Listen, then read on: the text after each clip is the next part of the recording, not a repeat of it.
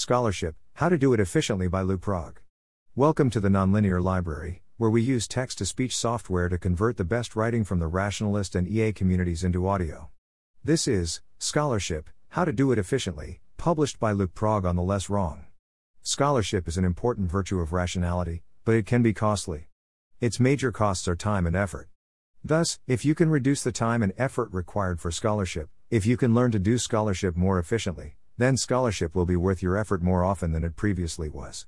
As an autodidact who now consumes whole fields of knowledge in mere weeks, I've developed efficient habits that allow me to research topics quickly. I'll share my research habits with you now. Review articles and textbooks are king. My first task is to find scholarly review, or survey, articles on my chosen topic from the past five years, the more recent, the better. A good review article provides an overview of the subject matter of the field and the terms being used, for scholarly Googling later. An overview of the open and solved problems in the field, and which researchers are working on them. Pointers to the key studies that give researchers their current understanding of the topic. If you can find a recent scholarly edited volume of review articles on the topic, then you've hit the jackpot. Edited volumes are better than single author volumes, because when starting out, you want to avoid reading only one particular researcher's perspective. Examples from my own research of just this year include Affective Neuroscience, Pleasures of the Brain, 2009. Neuroeconomics, Decision Making in the Brain, 2008. Dual Process Theories of Psychology, In Two Minds, 2009. Intuition and Unconscious Learning, Intuition and Judgment and Decision Making, 2007. Goals, The Psychology of Goals, 2009. Catastrophic Risks, Global Catastrophic Risks, 2008. If the field is large enough, there may exist an edited handbook on the subject, which is basically just a very large scholarly edited volume of review articles. Examples Oxford Handbook of Evolutionary Psychology, 2007, Oxford Handbook of Positive Psychology, 2009, Oxford Handbook of Philosophy and Neuroscience, 2009, Handbook of Developmental Cognitive Neuroscience, 2008, Oxford Handbook of Neuroethics, 2011, Handbook of Relationship Initiation, 2008, and Handbook of Implicit Social Cognition, 2010. For the humanities, see the Blackwell Companions and Cambridge Companions. If your questions are basic enough, a recent entry level textbook on the subject may be just as good. Textbooks are basically book length review articles written for undergrads. Textbooks I purchased this year include Evolutionary Psychology, The New Science of Mind, 4th edition, 2011. Artificial Intelligence, A Modern Approach, 3rd edition, 2009. Psychology Applied to Modern Life, 10th edition, 2011. Psychology, 9th edition, 2009. Use Google Books and Amazon's Look Inside feature to see if the books appear to be of high quality and likely to answer the questions you have. Also, check the textbook recommendations here. You can save money by checking Library Genesis and Library.nu for a PDF copy first, or by buying used books, or by buying ebook versions from Amazon, B&N, or Google. Keep in mind that if you take the virtue of scholarship seriously, you may need to change how you think about the cost of obtaining knowledge. Purchasing the right book can save you dozens of hours of research. Because a huge part of my life these days is devoted to scholarship, a significant portion of my monthly budget is set aside for purchasing knowledge. So far this year, I've averaged over $150 per month spent on textbooks and scholarly edited volumes. Recent scholarly review articles can also be found on Google Scholar.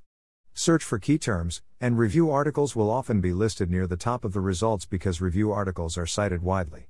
For example, result number 9 on Google Scholar for procrastination is The Nature of Procrastination, 2007, by Piers Steel, the first half of which is a review article, while the second half is a meta analysis. Bingo! You can also search Amazon for key terms. I recently searched Amazon for attention neuroscience. Result number 2 was a 2004 scholarly edited volume on the subject. A bit old, but not bad for my first search. I found the PDF on library.nu. In order to find good review articles, textbooks, and scholarly edited volumes, you may first need to figure out what the terminology is.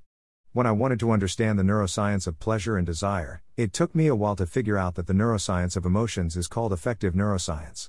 After consuming that field, I had learned a lot about pleasure but not much about desire. I then realized that I didn't care about desire as an emotion but instead as a driver of action under uncertainty.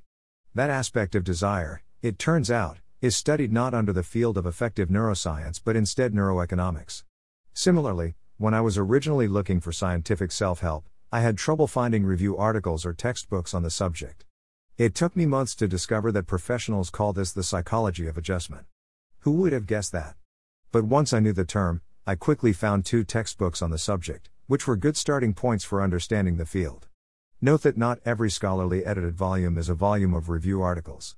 New Waves in Philosophy of Action is a collection of new research articles, not a collection of review articles. It is a poor entry point into the field. Some edited volumes are okay entry points into the field because they are a mix of review articles and original research, for example, Machine Ethics, 2011. But remember that a good edited volume on a subject does not protect you from the entire field being mostly misguided, like machine ethics or mainstream philosophy.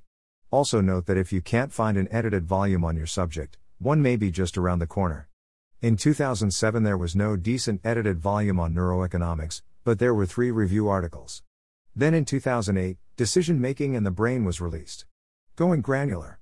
Once textbooks and review articles have given you a good overview of the key concepts and terms, open and closed problems, studies, and researchers on your chosen topic, it's time to go granular. Textbooks and review articles will point you to the articles most directly relevant for answering the questions you have, and the researchers working on the problems you care about. Visit researchers' homepages and check their recent publications lists. Find the papers on Google Scholar and read the abstracts. Make a list of the ones you need to read more closely. You'll be able to download many of them directly from links found on Google Scholar. For others, you'll need to visit a university library's computer lab to download the papers.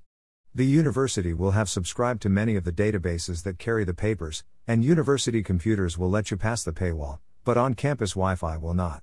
To get access to a paper you can't get at a nearby university, you can. Contact the author via email and request a copy, or a preprint, explaining that you can't get it elsewhere.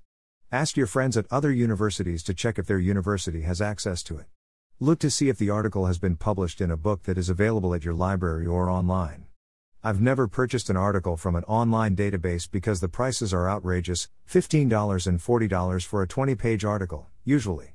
If I absolutely can't get access to an article, I make a judgment as to how much weight to give the study's conclusions, inferring this from the researcher's history and the abstract and responses to the article I can read and other factors. Skim through promising research articles for the information you want, watching for obvious problems in experimental design or quality of argument. This is where your time investment in scholarship can explode, so be conscious of the trade offs involved when reading 100 abstracts versus reading 100 papers. You can also try contacting individual researchers. This works best when the subject line of your email is very descriptive and is obviously about a detail in their recent work. The content of your email should ask a very specific question or two, quoting directly from their papers. Researchers are often excited to hear that somebody is actually reading their work closely, though philosophers get more excited than neuroscientists, for example. Neuroscientists are called for comment by the media somewhat regularly. This doesn't happen to philosophers. Finally, if you've done all this work already and you're feeling generous, perhaps you could take a little time to write up the results of your research for the rest of us. Or, help make Wikipedia better.